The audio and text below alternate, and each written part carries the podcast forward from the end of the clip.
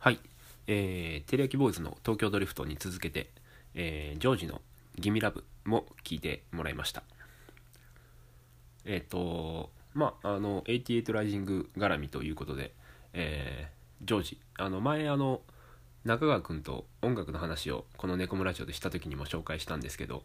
えー、88, 88ライジング所属の、えージョージっていうのが新しい曲「ギミラブっていうのを出してこれがいつだったかな、えー4月だと思うんですけども4月の中頃かな？これがねビデオがすごい面白くてあの曲の前半が、えー速いテンポで後半がこうあのスローなテンポになるんですけどビデオもそれに合わせてあってすごい面白いんですよね。でまああの前流したあのなんでなんて曲だったかなあれは、えーのビデオと